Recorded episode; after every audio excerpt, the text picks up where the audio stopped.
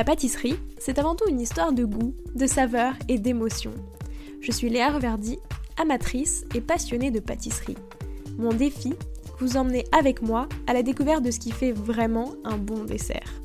L'objectif ultime, trouver la recette parfaite qui fera fondre vos papilles à coup sûr. Vous êtes sur le point d'écouter un nouvel épisode de Papilles.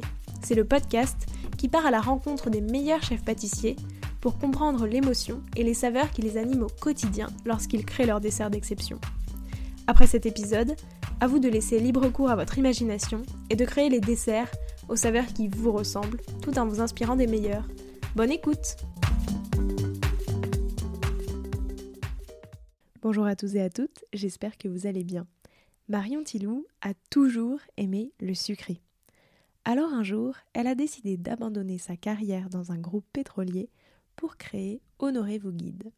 Le concept Des parcours de dégustation, in real life ou sur son application, pour arpenter nos villes préférées au prisme des desserts de leurs pâtissiers et pâtissières. Et parce qu'avec Marion, on ne déguste pas un dessert n'importe comment, elle a créé la pâtissologie dont elle explique tous les ressorts dans son livre Comment j'ai dégusté mon gâteau. La vue, l'ouïe, l'odorat, le toucher, le goût, tous nos sens sont en éveil quand on déguste un nouveau dessert. Observer la gourmandise d'une tartelette derrière la vitrine, sentir l'odeur des bons fruits frais qui la composent, écouter le craquant qui s'en dégage quand on la découpe, toucher sa pâte bien cuite et mettre enfin nos papilles en éveil. Mais évidemment, tout cela n'est pas toujours si naturel. Alors Marion nous explique toutes ces techniques pour bien apprécier les desserts à leur juste valeur. Au menu de cet épisode, le parcours de Marion et pourquoi elle a finalement décidé de se diriger vers la pâtisserie, les prémices d'Honorez-vous guide, le processus d'écriture de son livre, et enfin sa technique pour bien déguster son dessert. Bonne écoute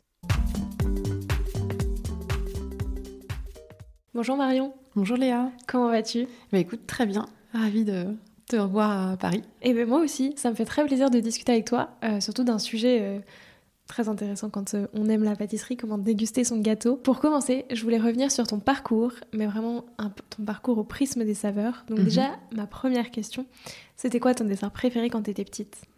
Alors, il y a en fait deux desserts. Il y en a un dont je parle souvent, c'est la tarte aux mirabelles de ma grand-mère parce que je suis lorraine. Euh, donc les mirabelles, ça a une, grande importance. Ça me rappelle, euh, ça me rappelle beaucoup de choses dès que je mange des mirabelles en général et encore plus quand je mange une tarte aux mirabelles. C'est à tel point que quand je suis arrivée en région parisienne, euh, qu'on on est arrivé dans notre maison, et ben on a planté un mirabellier avec mon mari. Donc en région parisienne, il y a des mirabelles de Nancy. Euh, qui pousse. Et ouais, ça c'est vraiment, euh, vraiment important euh, pour moi. Et après, je repense aussi à quelque chose que je mangeais souvent quand j'étais petite. C'est un peu ça revient chez pas mal de gens, je pense, mais c'est le flan, mais pas le flan pâtissier. En fait, les flans, les flans d'une marque qui commence par Al et qui finit par za. et, et, voilà qu'on faisait dans des ramequins. Et voilà, tout ça, c'est ma grand-mère paternelle qui les faisait, qui était plutôt une bonne cuisinière du salé, euh, pas incroyable sur le sucré, mais qui faisait des desserts euh, ménagers en fait. Oui. Et voilà, donc c'est vraiment ces, deux choses-là. Les desserts à manger en famille, quoi. Oui, exactement. Et euh, les goûters, en fait, ça a toujours été très important pour moi, le goûter. Ah ouais? Une, Quelque chose que j'attendais vraiment avec impatience chaque jour, en fait. c'était quoi ton goûter fétiche? bah, Du coup, c'était euh, ce fameux flan que j'avais, euh, que ma grand-mère faisait ouais, les... Parce que j'ai passé mon, pas mal d'années de mon enfance à habiter chez mes grands-parents. Et, et, du coup, elle faisait, elle faisait ce flan. Et après, il y avait toutes sortes de des biscuits industriels, hein. mais en fait, euh, je vais encore, euh, non, je vais pas citer une marque, mais c'est deux lettres. Euh, J'en ai beaucoup mangé quand j'étais petite et j'aimais beaucoup ça. Et euh, c'est peut-être de là que vient ma préférence pour tout ce qui va être biscuits et, et, et pâtes plus que mousse, en fait. Donc ça, j'aime beaucoup. Ma grand-mère faisait aussi des madeleines avec la petite bosse et tout. Euh. Donc ouais, le, goûter, c'est ça qu'on mangeait. Et euh, avec du, un lait, et, enfin du lait et, mm. du Nesquik. Enfin, le, le tradit, quoi, j'ai rien inventé. L'autre grand-mère faisait euh, pain et barre de chocolat. Et ça, c'était pas mal aussi, en fait. Donc de la simplicité, quand même. Hein. C'était pas... Ouais, mais quand même, pas Ouais. mal de faits maison aussi, tu vois. Enfin, Oui, tu oui, parles oui. de Madeleine, de, Mm. tu vois, il y a quand même Oui, c'est quand même euh, beaucoup de petits gâteaux voilà. différents, quoi. une génération de, de, de grand-mères euh, qui faisaient quand même pas mal de choses elles-mêmes, euh, sans être euh, des cordons bleus, hein, mais qui faisaient, euh, qui faisaient pas mal de choses et qui avaient ce réflexe-là plutôt que d'acheter des trucs euh, tout faits, hormis ces fameux biscuits en deux lettres. Mais Voilà. du coup, toi, t'as toujours aimé le sucré. J'ai toujours aimé manger euh, des choses sucrées, j'ai toujours choisi plat-dessert plutôt qu'entrée-plat. Euh, et je pourrais faire dessert, dessert, dessert. En fait, euh, j'ai déjà fait d'ailleurs dans un restaurant à Paris qui proposait ce genre de, de menu. Euh, et oui, et c'est toujours le cas. Maintenant, je fais plus attention à, à mes choix. Mhm. Et, et c'est très important dans un restaurant, même de grand standing. si le dessert est raté pour moi, le, le repas est vraiment raté. En fait. Je- le reste ne rattrape pas. C'est vraiment pour moi, c'est la note de fin. Et parfois, j'ai été déçue, même dans des restaurants étoilés, où finalement, euh, bah, on c'est pas forcément toujours un chef pâtissier. euh, on dit tous, parfois, euh, c'est un peu négatif euh, quand les chefs pâtissiers disent un, un dessert de, de cuisinier. Ouais. Mais, mais parfois, ça se vérifie quand même. Non, mais c'est vrai que, tu vois, ça clôture le repas, donc finalement... Mm. euh, On reste là-dessus. C'est la dernière ouais. note quand même. Bah, c'est surtout important. comme quand t'aimes le sucré, tu vois. Oui, Quand t'aimes oui, le sucré, je trouve que c'est un peu aussi le moment du repas Mm. que t'attends, Mm, carrément. tu vois, et du coup... Et la farandole des pré-desserts, euh, desserts, post-desserts, mignardises. Mais oh, moi, c'est vraiment mon kiff. Vraiment, vraiment. En plus, ce que je trouve le pire, moi, dans ce genre de restaurant, c'est que, tu vois, dans tous les restaurants gastronomiques, t'as presque plus faim, Oui, alors que t'arrives à, à moi, À ce que tu aussi veux. ma partie préférée, tu vois, et t'as plus assez faim pour manger les desserts, et ça, c'est très dommage. Ouais, ouais, ouais. Donc, euh, message à tous les chefs cuisiniers. Ne négligez pas le les- dessert et réduisez le plat pour qu'on ait encore faim. Exactement. Euh, justement, c'est quoi pour toi le dessert parfait pour finir un repas le dimanche midi? Ah, le dimanche midi? Moi, j'ai pas de hum, côté ultra sacré du dimanche midi, en fait. En tout cas, pas avec euh, mon mari et mes enfants, même si c'est euh, quand même Le week-end. On a un peu plus le temps. le- Alors le truc c'est que moi je travaille aussi Ah. les week-ends, donc c'est un peu décalé et j'ai pas le sacro-saint voilà dessert etc. Alors si je devais réfléchir peut-être quand même à, ce serait quand même quelque chose d'assez léger. Moi j'aime bien finir sur une note chocolatée. Donc euh, ouais pas pas trop lourd. Euh, parfois ça peut juste être en fait des, des chocolats, Mm. euh, des pralinés, des choses comme ça. Pas forcément un très très gros dessert parce que généralement bah t'as bien t'as bien mangé avant. Oui, il n'y a pas de. J'ai pas de, de- d'exemple de, de truc qui me vient comme ça euh, instantanément, mais il faudrait forcément que ce soit dans la légèreté, malgré la présence du chocolat. Ce qui est pas forcément, euh, ce qui est pas forcément évident. Il y en a qui arrivent bien. Je pense à la fraîcheur de Pierre Hermé, qui a un gâteau euh, au chocolat, mais qui malgré tout a beaucoup de fraîcheur. Et j'avais goûté aussi hein, le gâteau, enfin un entremets chocolat vanille de Claire Hetzler Ok. qui est aussi étonnamment frais pour Mm. de chocolat. Donc ça, ça pourrait être pas mal. Pour un peu le côté... euh, juste- Chocolaté, mais ouais, frais voilà, quand même. mais frais, juste avant la déprime du dimanche soir. Parce que, en fait, moi, je déteste les dimanches. Vraiment. Mm, ouais, Voilà. ouais. Et alors que maintenant, je suis pas salariée Mm. et qu'en fait, euh, je fais un peu comme je veux. Mais ça ne m'a pas quitté et Je ça a toujours été de- depuis que je m'en rappelle, en fait. Donc, euh, je préférais. Et donc, ça me va bien aussi parfois de travailler le dimanche et de voir les gens se régaler euh, devant moi. donc, euh, voilà. Et alors, euh, tu passes quand même un petit peu de l'autre côté des fourneaux, tu ne dégustes pas juste des desserts. Oui. C'était quoi ta toute première création? Alors, euh, ma première création dont je me rappelle vraiment, ça devait être un truc assez simple, c'était un cake banane chocolat. Et après ça, je m'étais essayée, je l'ai toujours cette recette d'un genre femme actuelle, euh, piquée je sais pas où, euh, de d'éclairs au chocolat. Ok. Et du coup, j'avais trouvé que la pâte à choux, finalement, c'était pas si dur. Mm. Euh, ça m'empêche pas de temps en temps de la rater encore, notamment rien que ce matin, j'ai fait des choux et je les ai ratés. Donc bon, je suis bonne pour recommencer ce soir, mais euh, donc j'avais fait ça et un, peu plus tard, j'ai commencé à en fait vraiment à me dire ah, j'aimerais bien faire des cours de pâtisserie et apprendre euh, parce que j'avais essayé de faire des macarons moi-même avec juste un livre, c'était un énorme fiasco. Mm. Du coup, quand on est arrivé sur Nancy, euh, j'ai pris un cours de pâtisserie, mon tout premier, avec un pâtissier qui s'appelle Steph, Et, et, du coup, un cours de macaron avec une copine. Et c'était la révélation. Parce qu'en fait, il nous a donné des tas de tips que à l'époque tu ne trouvais pas tellement dans les, dans les livres de recettes.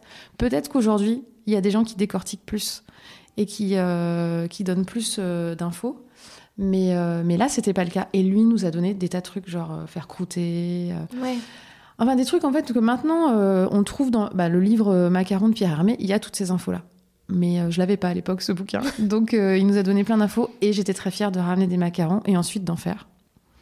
Et après, euh, bah, du coup, j'ai eu un, mon premier enfant et j'ai commencé à vouloir faire des gâteaux, euh, comment dire, à l'effigie de ses ah, personnages préférés.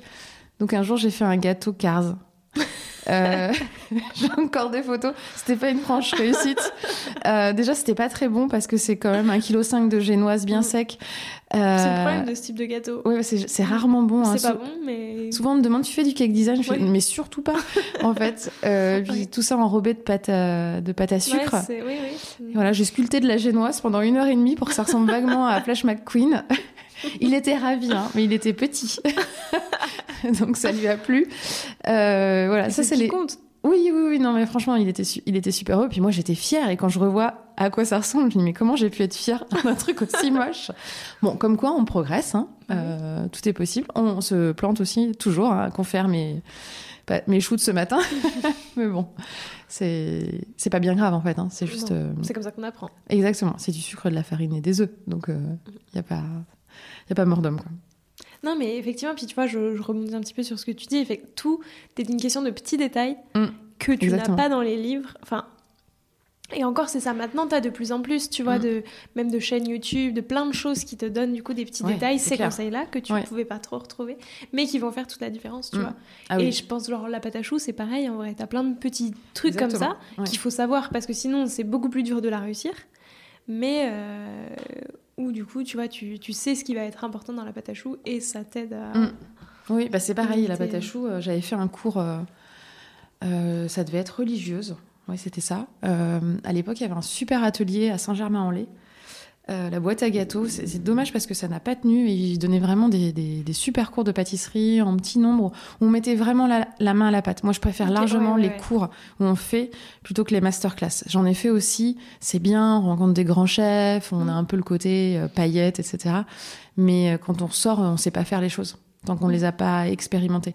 Et donc ce, cette personne-là nous avait appris plein d'astuces sur à quoi devait ressembler la pâte euh, la pâte à choux, euh, ce qu'il fallait pas faire absolument, en quoi on pouvait pas revenir en arrière et, et ça du coup c'est vrai que ça permet petit à petit de se rendre compte qu'on est capable.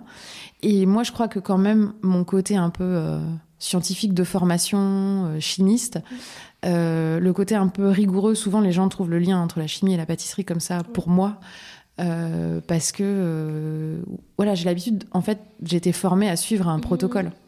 Puis de comprendre en fait pourquoi est-ce que telle expérience a ou non Pourquoi on va mettre un petit peu de sucre euh, dans une pâte à choux? Bah, C'est aussi pour la coloration, pour la caramélisation.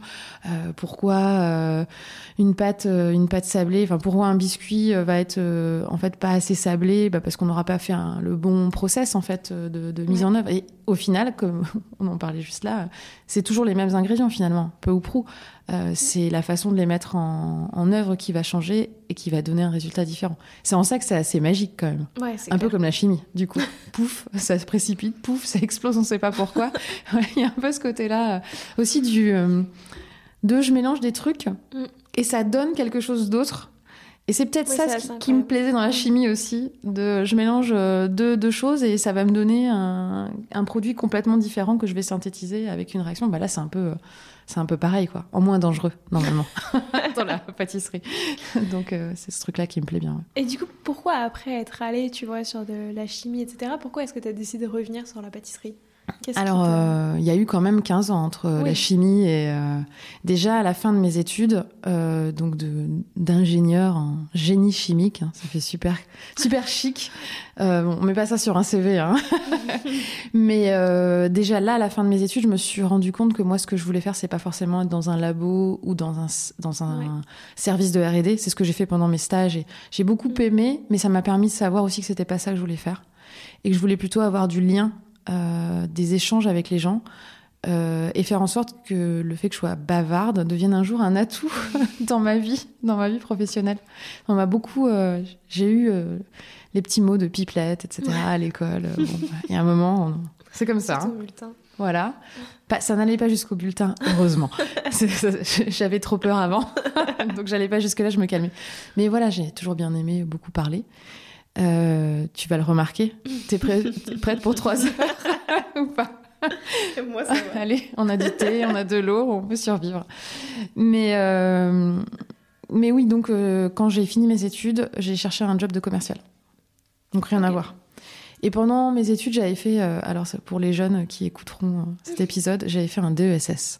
Alors qu'est-ce que c'est qu'un DESS Bon, c'est l'équivalent- c'est l'ancien nom pour un master en gros. Euh, Donc j'avais fait en même temps un, un DESS de management de projet et d'innovation qui m'avait permis de voir un peu des, des sujets comme le marketing, la gestion de projet, des choses comme ça.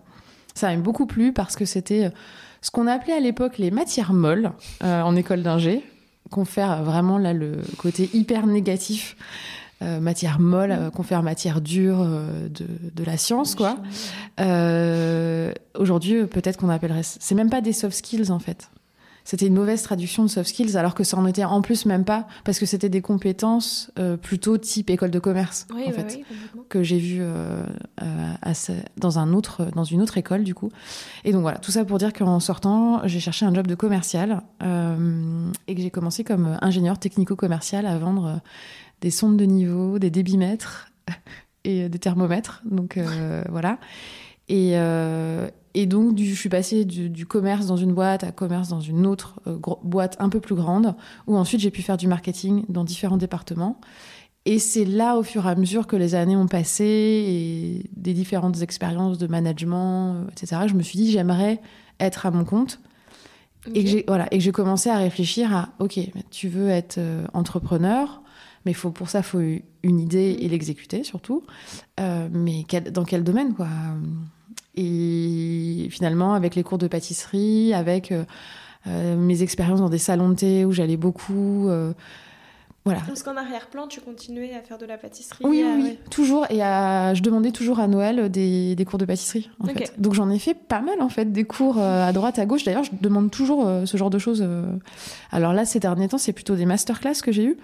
Euh, parce que, bah, du coup, entre-temps, j'ai passé mon CAP. Mm. Donc là, j'ai pris un, un grand bol de cours de pâtisserie d'un coup. Mais, euh, C'est un autre niveau. mais en fait, je cherchais un... quelque chose que je puisse tester en parallèle de mon job de salarié Ok. pour me dire bon bah voilà déjà est-ce Mhm. qu'il y a quelque chose? Et, et c'est là que en fait bêtement enfin par hasard en réfléchissant à tout ça l'idée de bah, comment aider les gens à manger des bonnes pâtisseries. Voilà c'est un peu ça. Parce que moi je connais pas Paris je connais pas tous les recoins. Et quand je me balade euh, dans Paris euh, et que j'ai envie de prendre un goûter et bien, invariablement je finis toujours chez Pierre Armé chez Yann Couvreur chez euh, ceux qui étaient très connus à l'époque, hein, parce que depuis, il y en a plein d'autres qui, se sont, qui ont été plus médiatisés, mais à l'époque, ça tournait un peu, oui, à Fauchon, ou alors on finissait au Lafayette Gourmet, en fait. Et en fait, il y en a plein d'autres cachés euh, dans les petites rues de Paris. Donc c'est comme ça que ça a commencé euh, par un blog et un compte Insta qui s'appelait The Pâtisserie. Quand j'y repense, c'est vraiment bizarre. Et j'étais tellement fière d'avoir trouvé ce nom parce que c'est pas venu tout de suite. Hein. Et pour finalement accoucher de ça, là, ok, bon. Donc avec un Z. Et euh, ah oui. voilà, The Pâtisserie. Et, euh, et puis après, ça a bifurqué sur Honoré, parce qu'on m'a fait comprendre à l'INPI que ce serait jamais euh, déposable. personne que jamais allait trou- personne n'allait jamais chercher ça, en fait. Et que j'allais vraiment galérer à me référencer. Et s'ils avaient raison. Et puis qu'aussi, c'était pas vraiment la tendance. euh, tu vois, ton podcast s'appelle pas le podcast des gens qui font des gâteaux. Mhm. Voilà. Donc, euh, Le podcast Voilà. pâtisserie. Et voilà, et on m'a dit, ben, Apple vend pas des pommes. C'est vrai. donc, euh, donc voilà. Alors, Honoré, il y a quand même un lien. Oui, mais pourquoi? J'allais demander pourquoi est-ce que exactement tu as choisi ce nom-là? C'est quoi l'histoire derrière ce nom? Toute l'histoire, c'est que je n'ai, je, je- je fais mon coming out. Je ne suis pas la mère de ce nom. C'est un ami qui a trouvé le nom. Euh, donc l'idée c'était bon, The Pâtisserie ça suffit, il faut changer, euh, il faut qu'on reste dans le champ lexical quand même de la gastronomie. Ouais. Et on a fait une petite session brunch brainstorming arrosé qui n'a rien donné du tout. J'ai un paperboard rempli de noms euh, aussi enfin tous plus pourris les uns que les autres parce que euh, voilà en fait euh, tu peux pas te forcer non plus à avoir l'inspiration. Et donc avec avec Ah, voilà avec des amis. Et euh, trois jours plus tard euh, cet ami euh, m'appelle donc Rodolphe m'appelle et me dit ah t'as pas tu penses pas que tu pourrais trouver un truc avec Honoré euh, ça pourrait être sympa comme le Saint Honoré Euh, je fais mais ouais. Alors on cherchait à l'associer à à quelque chose Mm. et en fait, je dis, bah, en fait, non, on va juste l'appeler Honoré. Et, et donc, ça nous permettait aussi de raconter une belle histoire quand même. Ouais. Le côté, euh, la signification, donc Honoré, le Saint-Honoré, patron des boulangers Mm. et pas des pâtissiers. Euh, donc, évidemment, le gâteau, le Saint-Honoré, que quand même pas mal de gens connaissent. Euh, le fait d'être honoré quand on est enchanté de rencontrer quelqu'un. Mhm. Et comme moi, l'idée, c'est quand même d'avoir du lien avec les gens. Et puis, il y avait aussi le fait d'honorer sa promesse. Donc je trouvais que ça marchait bien, que ça racontait une belle histoire. En anglais, ça se dit quand même pas trop mal parce qu'il y a Mhm. honor qui existe. Donc les Anglais ils disent honoré et ça marche bien. Voilà. Donc c'est comme ça que. Alors évidemment des des marques avec le mot honoré et il y en a moult, vraiment beaucoup. Donc euh, j'ai alors c'est un peu débile mais j'ai déposé euh, honoré avec un slogan en dessous et Mhm. euh, le visuel. Mais en définitive, je, je pense que c'est un, un espèce de réflexe quand on crée quelque chose, on veut lui donner un nom et on veut le, le marquer au fer rouge en fait. Et donc avec l'INPI, c'est ce qu'on fait. Mais en réalité, euh, pour le moment, ça ne m'a rien apporté que de dé- déposer ce nom. En revanche, j'ai déposé mon concept euh, Ouais. dont on parlera après. Parlons-en maintenant. voilà. Euh, du coup, de pâtissologie. Ça, c'est déposé. Oui, ça c'est une marque depuis euh, 2020. Ok. Voilà. Donc ça, elle a été déposée. euh, la, cré- la société Honoré n'était même pas créée. Ok. D'ailleurs, ce, ce nom de The Pâtisserie, ça m'a joué des tours. Parce que quand j'ai déposé euh, Honoré, le bouche à oreille dans votre poche, c'est ça le slogan. Ah, c'est ça le slogan Moi, je croyais Ouais. que c'était vous guide, du coup. Eh ben avec non. le honoré vous guide et c'était, euh, tu vois, un peu le sous-titre, quoi. voilà. Alors, Honoré vous guide, c'est euh, Marion doit créer un site web en deux semaines au mois de juillet. Mince, honoré.fr est pris, honoré.com aussi, honoré.paris aussi. Honoré... Ok, ok, trouve quelque chose. Qu'est-ce que tu fais Qu'est-ce que tu fais? Honoré vous guide. Euh, J'appelle deux, trois personnes. Vous trouvez que ça sonne comment, Honoré vous guide? Ouais, ça va. Ok, ding, honorévouguide.fr. Ça n'a pas été plus loin que ça. Donc, euh, bon, et finalement, c'est assez explicite. Mais non. Oui, oui, non, mais moi, du coup, Voilà. je pensais que c'était ça. En fait, c'est pour ça que j'étais même pas Oui. demandé. Je pensais que c'était le sous-titre. Enfin, tu vois, Non, que non. ça allait dans la Le suite. bouche-oreille dans votre poche. Non, mais là, j'avais beaucoup réfléchi, hein, pour, pourtant. euh, Mais il n'y a aucun rapport avec la pâtisserie? Non, parce que je me suis toujours dit que- je ne voulais pas me limiter à la pâtisserie. Ok, Que si euh, demain, euh, j'avais une idée de faire ça dans un autre domaine de l'alimentation. d'accord. Voilà. D'ailleurs, mon logo n'a pas de connotation euh, sucrée. Il a uniquement le, le petit pin de localisation. Donc, Ouais. l'idée, vraiment, c'est plutôt toujours de guider les gens. Et ce- cette notion de. Si tu regardes le logo, en fait, c'est les lettres ne s'arrêtent pas vraiment, et c'est un cheminement. Surtout le, le H de honorer le voilà, avec le point final qui est ce petit euh, truc qui est, qui est l'accent du coup quand on l'écrit en entier. Il y a de la réflexion hein, quand même. Mais c'est marrant parce que c'est un truc qu'on fait au début, comme quand on est enceinte et qu'on réfléchit euh, au nom du bébé et à la, quelle, quelle couleur de la chambre, etc. Alors qu'en vrai, quand tu dors plus la nuit, bah, la couleur de la chambre, on s'en fout. Mais on Oui. a besoin de. euh, Mais ça a un impact quand même, tu vois. Enfin, je trouve Oui, mais de ça se trouver change. un nom à ton Oui, bien sûr. mm. Mais euh, c'est ça qui au début matérialise le tout, tu vois. Enfin, moi, je, je, je me souviens, c'est ça quand je cherchais, euh, tu vois, le Mm. nom du podcast. C'est ce qui permet Oui. après de te lancer. En fait, tu peux pas te lancer sans nom non plus. Donc, Oui, oui. euh, Et c'est aussi que tu as besoin d'arrêter de dire mon projet. oui. Mon projet de- d'entreprise, mon projet de podcast. Et voilà, maintenant, c'est plus un projet, ça s'appelle comme ça, et ça a permis, ouais, ça, ça, ça l'assied en fait euh, dans ce que c'est. C'est comme, comme tu dis, tu vois, c'est exactement comme choisir un prénom euh, pour un enfant. Ça le rend réel, c'est plus le bébé, mais Mm. euh, Exactement. Donc, euh, donc voilà, donc honorer c'était ça, honorer le bouche à oreille dans votre poche et déposer. Et euh, la pâtissologie, du coup, euh, c'est parti de la construction des parcours de dégustation. Donc moi, ce que je propose, c'est de, donc c'est ce qu'on appelle finalement des food tours. Euh, Aujourd'hui, moi, je n'étais pas forcément consciente que les gens appelaient ça comme ça. Mais du coup, dès le départ, c'était ça. Non, le la première chose, c'était aider les gens à trouver des bonnes pâtisseries. Et finalement, c'était un peu le, la fourchette des pâtissiers. L'idée, c'était plutôt de faire une base de données, une application mobile dans laquelle on pourrait trouver, on dirait, euh, je mhm. veux euh, une tarte au citron dans le 15e, où est-ce que je peux aller en manger une? Et même ça allait jusqu'à, euh, bah, je peux la commander, quoi. Ok. Entre-temps, comme il y a eu le Covid, tous les pâtissiers se sont équipés de leur propre système de click and collect. Donc, mais, mais à l'époque, il n'y avait, avait, pas, ils n'avaient pas ce truc-là. Et moi, c'était ce que j'avais dans l'idée. Après, bah, en termes de réalisation, on a commencé à réfléchir avec euh, du coup mes associés euh, sur euh, bah, en fait à quels besoins on répond. On, a fait pas mal, on, on, on s'est vraiment structuré, on a fait des sprints comme voilà dans plein de mm. boîtes, plein de startups. On a essayé de garder de ce système d'idéation qui est plutôt qui est plutôt intéressant. On a fait des dessins, des paperboards. Enfin, j'ai tout l'historique de ces trucs, c'est marrant. Et et pour répondre à ce besoin, on s'est dit qu'il y avait besoin aussi d'une dimension euh, expérientielle. Que simplement, en fait, avec simplement un annuaire, euh, mon concurrent numéro un, c'était Google. Ça, c'est un souci quand même d'avoir euh, Google en face de soi. Google et le do it yourself. En fait, je prends Google, mm. je tape tarte au citron 15e, qu'est-ce que ça me sort? Et en fait, c'est comme ultra balèze d'être meilleur que Google de nos jours. Donc, il fallait qu'on propose quelque chose de, différent. Et c'est là que le, côté euh, expérientiel, food tour, que j'appelais pas comme ça avant, j'appelais ça parcours de dégustation guidée, euh, est venu. Et, euh, et, en fait, je me suis posé la question de quelle est la démarche que moi j'ai quand je mange un gâteau.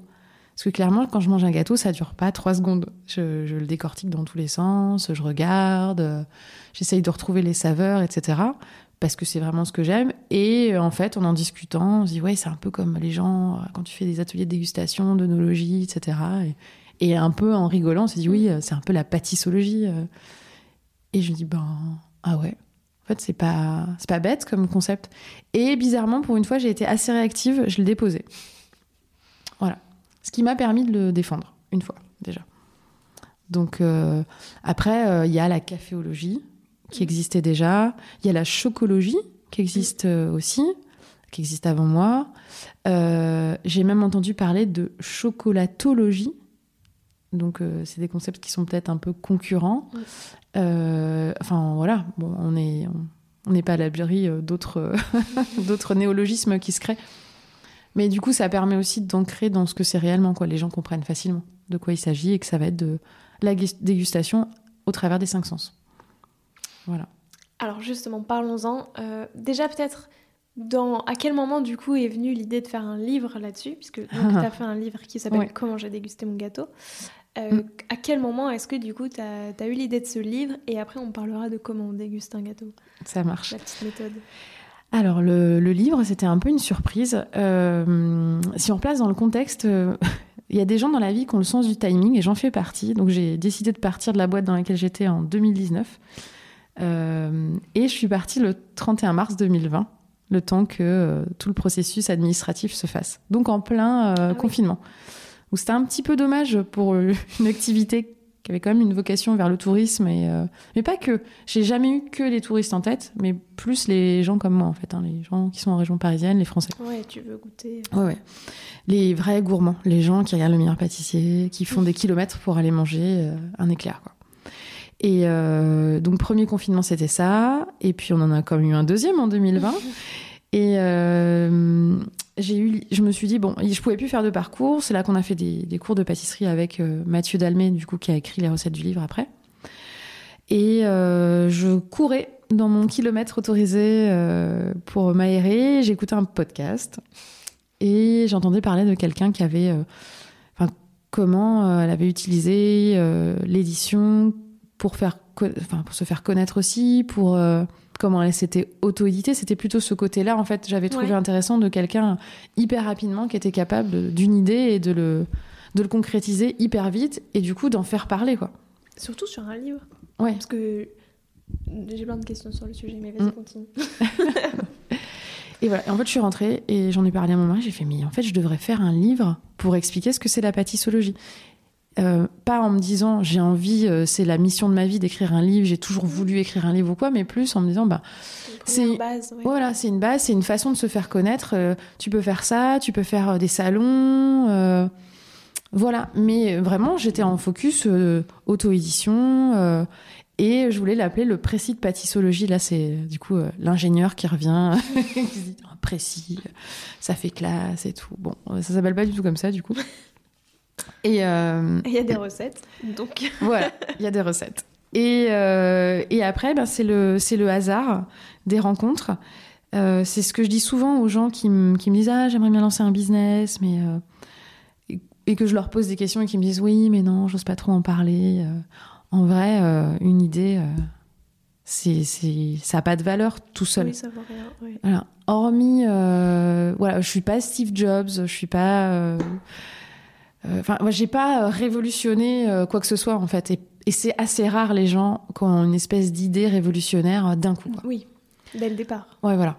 On, y a, enfin, d'ailleurs, il y a tout, un tas de théories sur l'innovation et des choses qui soient vraiment disruptifs. Il y en a pas tant que ça. Mm, mm. Et c'est souvent des usages d'une autre, d'un autre domaine qu'on va récupérer, enfin, qu'on va mélanger à sa sauce, etc. Donc, donc voilà. Donc j'ai parlé de mon idée à la bonne personne en fait en toute, euh, en toute innocence euh, de se dire bah voilà j'aimerais bien faire ça. Est-ce que tu peux m'expliquer comment ça marche euh, l'édition toi qui travailles dans l'édition?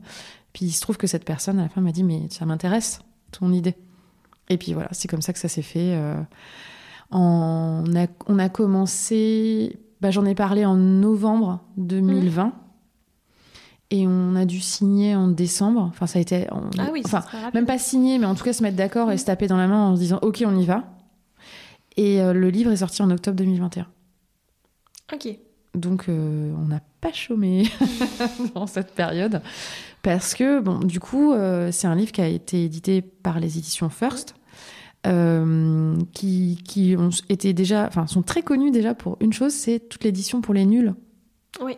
Donc c'est eux. Euh, qui ont la licence euh, pour la, pour la francophonie, je pense. Euh, et puis qui, ont commencé depuis quelques années à faire de plus en plus de livres dans le domaine de, de la food. la collection Les cookies de nos rêves, La mhm. brioche de nos rêves, etc. C'est chez eux. Le livre de Victor Mercier.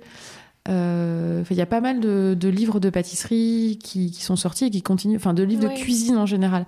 Et donc, je suis tombée aussi dans le, dans le bon, au bon moment où ils avaient ce, nouveau focus vers la food. Euh, d'ailleurs, on m'a dit si tu étais arrivé deux ans avant, ça nous aurait pas intéressé parce qu'on n'était pas là-dessus. Ils sont aussi beaucoup sur des choses sur de lifestyle, euh, voilà, qui a peut-être plus de, de l'origine, mais donc voilà. Et après, bah, c'est les planètes salines, quoi. En fait. Mais c'est fou parce que tu vois, moi, dans mon imaginaire, c'est très compliqué d'arriver à te dire que tu peux écrire un livre. Enfin, tu, mm. tu, vois, dans le sens où effectivement, il y en a de plus en plus des livres, mais euh, ça reste aussi beaucoup de livres de gens qui sont déjà médiatisés, qui ont une communauté, mm. et où du coup, ça va être facile. C'est rentable, entre guillemets, pour les maisons d'édition, mm. parce que tu sais potentiellement qu'il y a une communauté qui va pouvoir acheter ce livre-là. Euh, du coup, tu vois, moi, je, je, je pensais Mm. que euh, c'est assez dur de se dire euh, ben je tu vois moi je pars j'ai pas encore euh, fait d'autres choses puisque mm. du coup à ce moment-là les photos tour n'existaient pas encore c'est ça? Si mais c'était très confidentiel oui, c'est ça enfin, je veux dire t'en avais pas enfin tu vois t'en avais pas comme aujourd'hui où t'en fais plusieurs mm. Donc c'est. Bah c'est en fait c'est un peu la, beauté des gens dans l'édition, c'est que ça part aussi de rencontres, de personnes qui se disent ah oui, et eh ben il peut y avoir un il peut y avoir un public que ça intéresse. Clairement, ce qu'ils ont bien aimé, c'est mon côté, euh, ils m'ont dit, euh, geek de la pâtisserie. Euh, et, en fait, oui, c'est pas forcément. Moi, je, je viens pas avec une communauté sur les réseaux sociaux mmh. de 100 000 personnes où tu te dis, bon, ben, allez, 10% vont acheter son bouquin, donc elle va déjà en vendre tant et tant, etc. Là, c'est clairement pas un livre qui a, eu un. enfin, voilà, c'est pas des énormes ventes. ça, il n'y a pas de, de questions sur le sujet. Euh, mais c'est l'ensemble des parutions d'un éditeur qui permet euh, de pouvoir euh, publier des sujets peut-être un peu plus mm. niche, un peu plus confidentiels.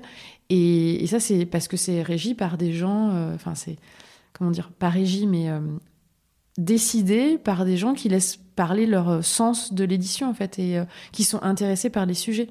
Donc par exemple chez Firth, il y a un autre livre qui s'appelle Impatiente, qui est sur le, témoignage malheureusement d'une personne qui depuis est décédée sur le contexte du cancer en France aujourd'hui et comment c'est traité. Et clairement, c'est pas quelque chose qui est. Euh, c'est un sujet très lourd. Les gens ont du mal à en parler parce que tout le monde se, se sent concerné. C'est une vision très euh, abrupte de mm. la vérité. Il y a eu un podcast d'abord en fait qui est sorti sur le sujet et c'est le livre issu du podcast. Mais c'est un choix euh, d'éditeur qui est risqué parce que clairement, ça, va, ça peut pas être un best-seller parce que c'est ça heurte, mm. voilà. Et en fait, c'est quand même la beauté de se dire qu'ils ont encore cette indépendance de pas sortir que des blockbusters, quoi. Que euh, voilà, et c'est c'est comme euh, bah, le cinéma américain et euh, Batman, et puis le cinéma d'auteur. et parfois, bah, ça peut être le même producteur. Enfin, je sais pas si ça peut vraiment être le même producteur ou le même groupe, mais en fait, c'est vrai qu'il faut, il faut tout pour faire un monde, comme on dit. et heureusement, bah, il y a des grosses machines qui fonctionnent très bien, qui permettent de, de tirer et de sortir ceux qui vont un petit peu moins fonctionner, mais en qui on se dit, bah, ils méritent quand même d'exister. quoi. Donc ils m'ont donné ma chance et c'est génial parce que pour moi, c'était euh, en plus une, euh, une façon vraiment de concrétiser mm. ce que je faisais et d'un peu légitimer aussi mon, mon propos. quoi. Et qu'est-ce que tu en retiens? Tu vois, est-ce qu'avec du avec un peu de recul, tu changerais certaines choses? Est-ce que finalement, tu vois, c'était mieux de se faire accompagner que d'être en auto-édition? Enfin, qu'est-ce que Non, moi, je suis contente de m'être fait accompagner vraiment. Parce que euh, derrière j'ai eu beaucoup d'articles, j'ai, enfin voilà, j'étais à la... mon livre on le trouve à la Fnac sur Amazon. Euh, bon, ça flatte l'ego, hein, clairement. Hein, faut pas se leurrer. Euh, je suis passée à France 3 Lorraine Nord. Toute ma famille était devant le poste. Donc, en fait, il y a des petits trucs comme ça qui sont hyper cool. ça, ça c'est vraiment chouette. Je, franchement, je pense pas que j'aurais réussi à sortir le même produit ouais toute seule en parallèle de tout. Parce qu'en fait, c'est toute une équipe. Euh, donc, un, auteur ne gagne pas bien. Enfin, il y a très peu d'auteurs qui vivent de ce métier-là euh, en mhm. général. Et je, ne suis pas Marc Lévy. du coup, moi, j'en, c'était vraiment pas le but. À, aucun moment, je me suis dit, je vais gagner de l'argent, euh, beaucoup d'argent avec ça. En du coup, c'était vraiment plus pour avoir un premier pied là-dedans. Exactement. je trouve que c'est ça, tu as quand même un peu un côté. ça te pas ça crédibilise, mais mine de rien, avoir un ouvrage, tu vois, tu peux dire ah oui, d'accord. Oui, euh, non, mais ça crédibilise quand même, vraiment. Euh, le, les, les, gens te regardent différemment. Enfin, te regardent différemment. Moi, il y a pas mal de gens, quand je leur parlais au début de mon livre, euh, il y a quand même encore des gens qui pensent que l'auto-édition c'est moins bien, ou enfin, mm. qui ont un jugement là-dessus. Et quand tu dis non, non, mais chez, chez First, ah, ah bon, d'accord. Je dis oui, tu peux le trouver sur Amazon. ah bon, d'accord. Donc ça, c'était... Euh, voilà, il y a quand même ce côté... Euh, bah, peut-être euh, entre je passe sur TF1 ou je passe sur Yveline Première. No offense to Yveline Première, hein, bien sûr, mais voilà, c'est un peu, je pense, cette échelle-là un peu qui. Et, bon, pour revenir au, fait de, je pense que l'auto-édition, j'aurais jamais réussi à le faire mm. en si peu de temps, parce qu'en vrai, j'ai rendu mon manuscrit en mai. Hein. T'imagines même pas tout ce qu'il faut. Ah ben non, tu t'en as aucune idée. La maquette, les photos. Là, là, tu signes, t'as quelqu'un bah, qui, qui, devient euh, ton éditeur, donc euh, Cédric, je lui dédicace, spécial dédicace, euh, qui, qui t'aiguille. Donc tu, tu rends un synopsis, après tu rends le premier chapitre. Enfin, tu écris un chapitre. Mm. Donc j'ai écrit le Paris-Brest en premier parce que c'est mon gâteau préféré. Et c'est celui sur lequel j'avais le plus d'inspiration. Et, et, donc il jauge un petit peu de euh, le volume que ça va prendre. Du coup, on, se dit, bon, bah voilà. Enfin, ils me disent, c'est un livre qui va faire tant de pages, donc on propose telle reliure, tel papier. Euh, voilà, moi je leur ai vraiment fait confiance parce que en fait c'est pas mon métier. Mmh. Je, ah je sais pas quoi. Non, complètement pas. Et, et alors par contre c'est vrai que parfois j'étais un petit peu flippée parce que euh, ils ont beaucoup de choses, ils sont très occupés, donc euh, des fois, je me sentais un peu euh, mince, est-ce que ça avance? Est-ce que... Parce que moi, j'aime bien cadrer les choses. Euh, mais voilà, j'avais envie de maîtriser. Et en fait, c'était, c'était pas possible. Mais ça, c'est un livre, et c'est ce qu'on m'a expliqué c'est que c'est vrai que c'est de l'artisanat, en fait. C'est, industriel, mais en même temps, chaque objet, on peut choisir la reliure, mm. le papier, la photo. Là, il y a une illustratrice en plus, la police, la maquette. Euh, voilà. Donc, euh, jamais j'aurais pu faire ça toute seule.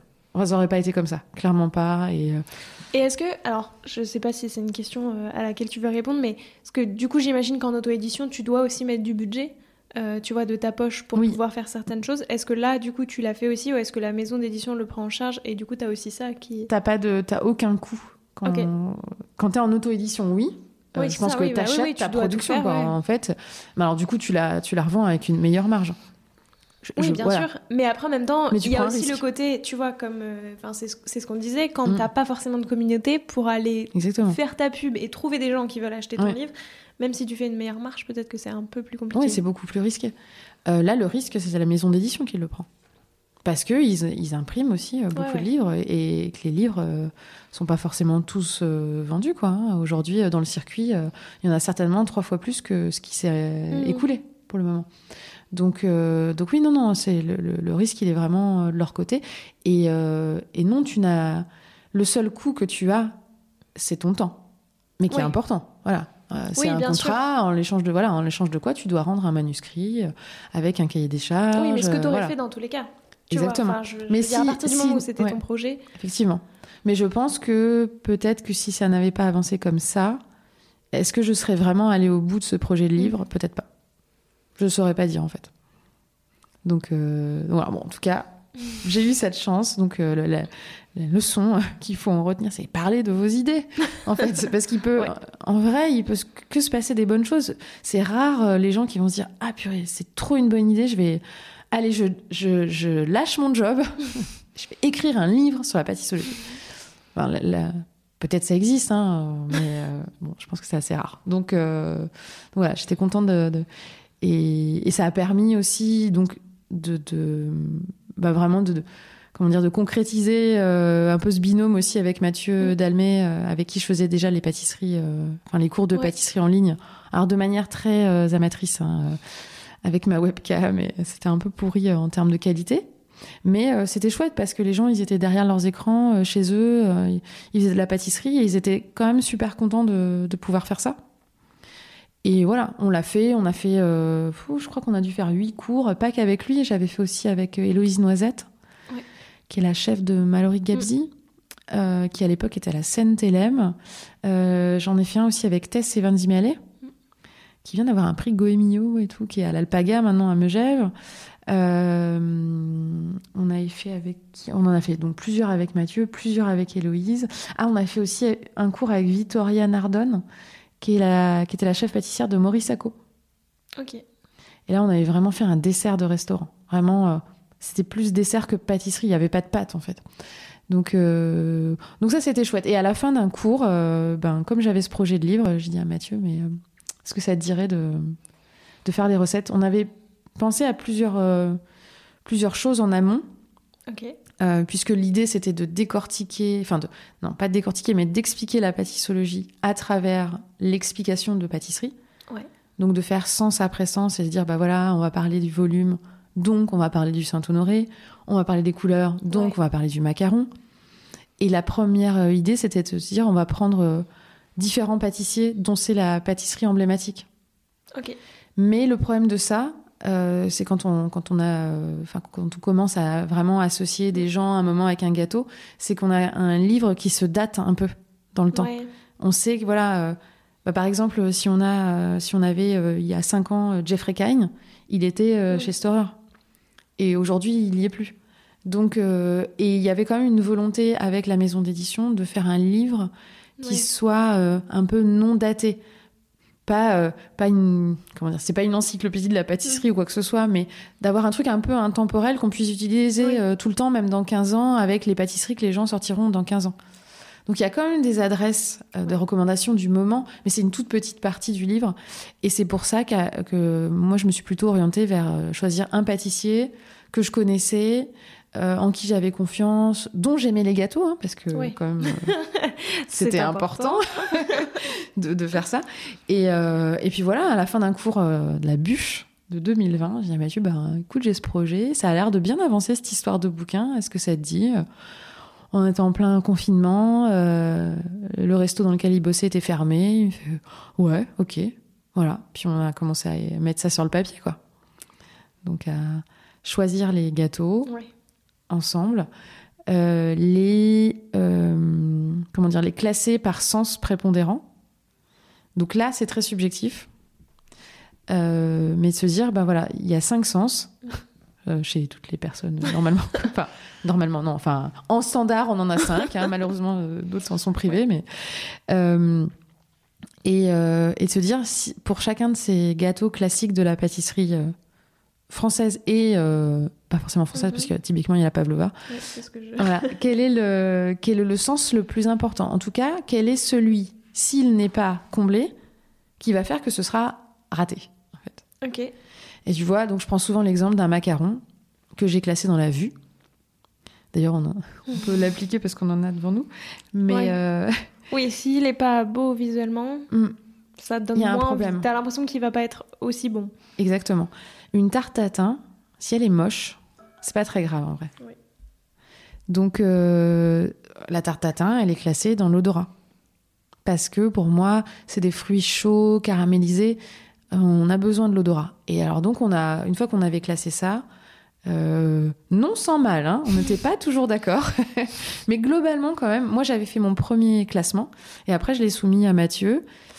Et voilà, on est quand même. Après, il y avait des. Par exemple, les, les viennoiseries, on pourrait dire l'odorat et l'ouïe en même temps parce que le croustillant est très important. Bon, finalement, on l'a mis dans l'odorat parce que voilà, il y a- parfois il y avait un peu compétition. Euh, la galette, on n'a pas réussi à, la- à départager. Mm. Pour nous, les cinq étaient aussi importants, donc elle est à la fin, elle a son chapitre à elle, seule, parce que c'est quand même un monument de la pâtisserie. Oui. Et euh, il y a qu'à voir euh, la folie des galettes chaque mois de janvier, les gens qui en mangent 80 dans les dégustations et tout. Ouais. Donc euh, voilà, elle méritait. euh. Et donc une fois qu'on avait classé tout ça, euh, on s'est mis d'accord sur des recettes. Certaines existaient déjà dans la tête de Mathieu, et il les réalisait déjà. Et d'autres ont été un petit peu modifiées. Donc, celle du millefeuille n'existait pas, typiquement, mais maintenant on peut la retrouver dans sa pâtisserie. Et puis la tarte tatin, comme je voulais qu'elle soit vraiment avec euh, un, vraiment du, du punch au niveau de l'odorat, du coup on y met des épices euh, chai pour vraiment booster le côté, euh, le côté odorat. Quoi. Et alors, si on rentre encore plus en détail, euh, tu vois, sur le sujet de ce livre, comment on déguste un, ga- un- un gâteau? Quelle est la méthode un petit peu que tu donnes Tu vois, sur... puisque même, du coup, j'imagine que quand tu fais tes, Mm. tes, tes- Mes par- ouais, tes- les tes parcours. parcours, Mm. Tu, tu donnes une- un peu une, une méthode, entre Mm. guillemets, tu vois, aux gens qui sont là euh, pour les déguster. C'est quoi, euh, du coup? Bah, que- La méthode, hein, du coup, que, que j'explique. Alors, dans le livre, j'ai créé une, une fiche de dégustation pour vraiment. euh, Mhm. Alors, ça, je me suis un peu inspirée de ce qui se fait pour le vin et aussi de ce qui se fait dans la, la- dans la restauration. hein, pour les critiques gastronomiques, certains ont vraiment des, des méthodologies assez claires sur. Oui. bah, voilà, sens après sens. Donc, c'est un cadre. On pourrait en trouver d'autres hein, de cadres, mais en tout cas, moi, j'ai cho- choisi ce cadre des cinq sens puisque il y a quand même une partie d'analyse sensorielle qui est même apprise dans certaines écoles euh, de, de cuisine. Euh, et donc, on part euh, des sens qu'on utilise les uns après les autres. Donc, Mm. souvent, alors il y a compétition, mais c'est soit la vue, soit l'odorat qu'on utilise en premier. Euh, parfois, l'odorat, on sent le gâteau avant même de l'avoir vu, Mm. hein, si c'est un, bah, une tarte tatin ou un cake, etc. Et euh, bah, pour chacun, euh, donc vue, odorat, ou l'ouïe, euh, le toucher et le goût en dernier, finalement. Alors, volontairement, je l'ai mis euh, plus loin pour. parce que c'est finalement ce qui serait trop évident. Ouais. Et à chaque fois, ben donc, il y a un, un certain nombre de choses à regarder dans la vue. Ben, les couleurs. Est-ce que c'est des couleurs naturelles, artificielles Est-ce qu'il y a des éléments de décor Est-ce que ça apporte une information? Est-ce que quand on découpe, il y a une surprise? Euh, Est-ce que les fruits que je vois sont de saison? Ce que j'explique aussi dans les parcours, c'est euh, la vue, c'est aussi toute l'atmosphère de la pâtisserie Ouais. ou du restaurant. Est-ce que voilà, est-ce que est-ce que c'est beau? Est-ce que ça donne envie? Est-ce que euh, est-ce que il y a quelque chose qui me fait envie, mais à côté il y a un éclair vert fluo et auquel cas peut-être je me ravise. Enfin, c'est aussi via ça qu'on exerce son pouvoir de consommateur en fait. Et donc, je- bon, moi, je radote beaucoup avec mes, les gens que je reçois en parcours, mais je leur dis toujours, s'il y a des fraises en ce moment, mais fuyez, quoi, arrêtez. Donc, je sais que c'est difficile pour les pâtissiers de, se faire, de faire ce choix, euh, de se priver de certains clients, mais euh, je Je pense que c'est leur mission. Ouais, et il y a encore beaucoup euh, de pâtisseries et boulangeries où, Mm. où en ce moment il y a des fraises. Ah, mais il y en a plein. Mm, mm. Des belles fraises Mais bien blanches à C'est l'intérieur. vrai qu'il y a aussi, tu vois, je trouve que. Alors, en fait, t'as les deux côtés. T'as aussi des gens qui demandent des desserts Ah oui, avec oui, euh, oui. un qui comprennent pas. Et je trouve que c'est encore. Enfin, pas pire, mais tu vois, en tant que consommateur aussi, c'est à nous de nous dire. euh, bah, on est en février, euh, c'est peut-être pas encore la saison des fraises. Oui, ni des tomates, ni de tout ça. Ah oui, c'est sûr, c'est pas fun l'hiver euh, pour ça. Mais c'est le moment de manger du chocolat, du café, du praliné, Ouais, des de la vanille. oui, il y a des de agrumes. en plus. Il y a d'autres choses et puis c'est là qu'on retrouve le plaisir aussi de découvrir, enfin de redécouvrir à chaque saison les nouvelles choses. Comme on est content euh, Bah, quand on- le, oui. le soleil revient, quoi. Bah, puis surtout, tu vois, ce que je trouve, c'est qu'après aussi, tu te gâches le goût. Enfin, Mm. justement, hein, Oui, tu parce vois, que en c'est pas très bon. sur le sur le sens. Une fraise euh, en décembre, elle a Mm. pas le même goût qu'une fraise en juin. quoi. Exactement, oui. Et c'est pas le vrai Donc, goût de la fraise. euh, oui, c'est ça. Mm. Donc en fait, ok, tu manges des fraises, mais euh, Mm. à quel prix, quoi? Enfin, tu vois, ça a aucun Bah, intérêt. c'est- oui, et à quel prix dans tous les sens du terme Oui, Parce oui, qu'en oui, plus, tu les fais, euh, elles sont, elles sont particulièrement chères. Donc, euh, moi, il y a des. Il y a pas mal de pâtissiers avec lesquels, enfin, les pâtissiers avec lesquels je travaille n'ont pas de, de choses hors saison. Et il y en a même, euh, bah, l'année dernière, qui ont eu des, des- des gâteaux à la fraise hyper tardifs, mais parce que, Oui, ça- certes, les fraises étaient arrivées, mais elles étaient à des prix euh, prohibitifs. Donc, l'idée, c'est pas non plus d'assassiner les gens sur les prix euh, finaux des produits, parce qu'il faut en vivre quand même de, de ces ventes. Donc, euh, bah, ils ont préféré attendre. Et puis, il y avait de la rhubarbe en attendant. Mais voilà. il y a Après, bah, plein de choses en plus. oui. Il y a plein d'autres produits. donc c'est sûr qu'ils vont perdre les clients euh, qui qui qui ont pas pas trop de discernement, qui veulent absolument leur truc et qui vont faire Mm. une crise s'il n'y a pas de fraisier en mars. Mais j'ai envie de dire, ben tant pis, c'était pas Ouais. des très bons clients non plus, quoi. Probablement. Oui, c'est ça. euh, Est-ce qu'il y a beaucoup de, de gens, tu vois, qui se disent euh, Ah, ok, il y a absolument pas de fraisier. Mm. Non, bah, je veux pas Bah, venir ici. quoi. Moi, j'ai assisté Ouais. une fois à, à quelqu'un. euh, je pense qu'on est. Oui, c'était en octobre l'année dernière, octobre 2021. Et j'étais chez Mori Yoshida, et donc un très bon pâtissier qui ne fait pas de choses hors saison. Et donc il y a quelqu'un qui rentre et qui lui demande un fraisier. Et donc les vendeuses disent Bah non, on est désolé, c'est pas du tout la saison. euh. Mais comment ça? Et la personne est repartie. hein.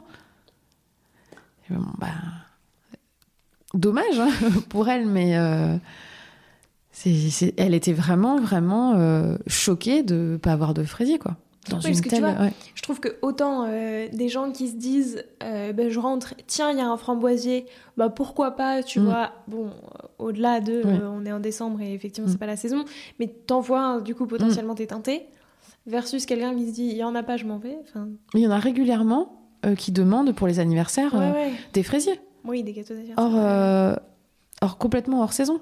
Ben, en fait, non, c'est pas possible. Donc, euh, Mais Il y a des aberrations. Exactement. Donc voilà, donc ça, ça passe aussi par la, ça passe par la vue. En fait. C'est le premier sens euh, de ce qui va nous donner envie dès la vitrine, en fait. Et donc après, ben, on continue vraiment euh, sur, euh, sur les différents sens. Alors l'odorat, quelle est la première odeur que je vais avoir? En plus, si- ensuite, si je m'y attarde, si vraiment je sens, est-ce que je vais avoir une autre odeur? Puis à la découpe, est-ce qu'il va y encore y avoir une autre odeur? Et pareil ensuite pour euh, la texture. Donc j'ai essayé de mettre un espèce de gradient de texture, de croustillant à, à mousseux en fait. hein. Il y a vraiment tout un, tout un vocabulaire d'ailleurs qui est assez rigolo à traduire euh, en anglais pour mes parcours que je fais aussi en anglais parce que entre crunchy et crispy, je suis pas toujours bien sûre de la différence. Mais bon, généralement ils ont l'idée. Euh, et puis voilà, en plus les textures, c'est vrai que c'est quelque chose qui est très... euh, on s'en rend pas forcément compte, mais c'est vraiment hyper important et c'est très clivant. Moi, je fais régulièrement déguster des mochis Ouais. euh, à des gens dans des parcours. Je fais très attention de plus en plus avec ça parce que cette texture molle Mm. est tellement pas dans notre culture, Mm, mm, les gens sont désarçonnés. Et alors pour peu que ce soit un mochi au thé matcha, alors là, mais certains on les perd mais complètement. C'est assez rigolo de voir la la tête des gens hein, quand ils dégustent ça, euh, ou même parfois des, des- des textures ultra croustillantes ou euh, voilà. Mais nous on est je pense que les Français, on est très habitués aux choses assez croustillantes. Ça vient aussi. il y a quand euh, même de la mâche. Oui, voilà. Mm. On, on a ce côté-là. Et puis, euh, notre cerveau aussi, c'est ce qu'il attend. hein, de... Ce qui fait du bruit, ce qui, ce qui est croustillant, c'est ce qui est frais. Ou alors, c'est ce qui va être cuit. Mm, mm. Et donc, notre corps, c'est notre cerveau, c'est vers quoi nous orienter. Et c'est aussi pour ça qu'on aime bien manger du sucre. Le sucre, c'est l'énergie et c'est ce dont on a besoin euh, pour vivre, malgré tout ce qu'on peut entendre. c'est mon petit combat en ce moment. Il euh, n'y a rien qu'on devrait diaboliser à ce point-là. Et, euh, et, en même, et par exemple, on va moins vers la mer parce que notre cerveau sait que la mer, c'était du poison. Voilà. Donc les enfants ne s'y trompent pas avec les endives. Ils savent que c'est pas vraiment bon pour eux cette histoire. Ils n'en veulent pas. Mais c'est vrai que voilà, c'est des, des, saveurs qui sont plus compliquées. On voilà, le matcha, c'est il y a un petit, un petit fond d'amertume, mais c'est ça aussi parfois qui plaît pas aux gens. Euh. Donc voilà, c'est aussi une question d'éducation. Donc voilà, on va vers euh, vraiment toutes ces étapes. Soit on peut s'amuser à, à prendre la fiche de dégustation et, à vraiment la remplir, à cocher, si on a vraiment envie à un moment d'intellectualiser le truc, ou alors on peut y aller juste en se disant, bah voilà, je regarde mes cinq... enfin, je suis à l'écoute de mes cinq sens. Rien que mettre un gâteau sous son nez pour le sentir, c'est pas toujours euh, naturel. Mhm. Les gens, ils gobent les gâteaux, en fait. C'est... Euh. Oui, et tu, tu fais presque pas assez attention, mm. justement, à aux textures, aux, mm. au, son et tout. Et derrière, il y a un travail de fou des pâtissiers. Mm. Enfin, toi, tu es très sensible et tu essayes de comprendre tout ça. Euh, mais moi, ça me fascine vraiment. Et, et, le fait d'avoir passé mon CAP, je me suis rendu compte aussi de la difficulté de toutes ces techniques, de, de toute l'attention qu'il faut avoir, de à quel point tu peux louper un truc. Euh et qu'il y, a une vraie démarche de création. Euh, enfin, en tout cas, chez ceux qui, font de la bonne pâtisserie, parce qu'il y a des gens aussi qui ont juste envie d'ouvrir un carton euh, et de décongeler un truc. Hein, ça, existe aussi. Et là, dans ces cas-là, c'est moins intéressant. Mais euh, je voulais aussi un peu défendre ce truc de voilà, prenez la peine de regarder ce que le ou la chef a essayé de, de, vous dire. Passer, oui, mm. oui, non, c'est clair. Mais surtout que tu vois. Euh, je pense euh, au visuel parce que ben, c'est déjà le, premier point, mm. effectivement, quand tu vois un dessert. Mais tu vois, effectivement, selon les, pâtissiers que j'ai pu rencontrer, le, visuel est plus ou moins important mhm. dans le dessert. Enfin, je veux dire, ils mettent plus ou moins euh, d'attention, soit en se disant je veux un visuel très élaboré, soit je veux un visuel très épuré, enfin bref. Mhm. Mais du coup, effectivement, il y a toujours quelque chose qui passe quand même malgré tout. Si c'est très épuré, il y a une raison, enfin, tu vois. Il y a toujours une réflexion derrière. Bah, oui, oui. Toujours. du coup, effectivement, se, pencher et se dire, ok, l'idée c'est de comprendre euh, bah, ce visuel-là et qu'est-ce que du coup moi je pense qu'il va y avoir dans ce dessert mm. tu vois. Je pense d'ailleurs euh, notamment une réflexion qui est, souvent faite c'est tu mets dans ton visuel que ce qu'il y a dans le dessert. Mm. parce que des fois tu peux avoir des, choses sur ton, sur ton dessert et tu peux te dire ah tiens euh, mm. il y a euh, telle chose qui va être dans le dessert et pas du tout. Et, du coup c'est un peu bizarre. Oui.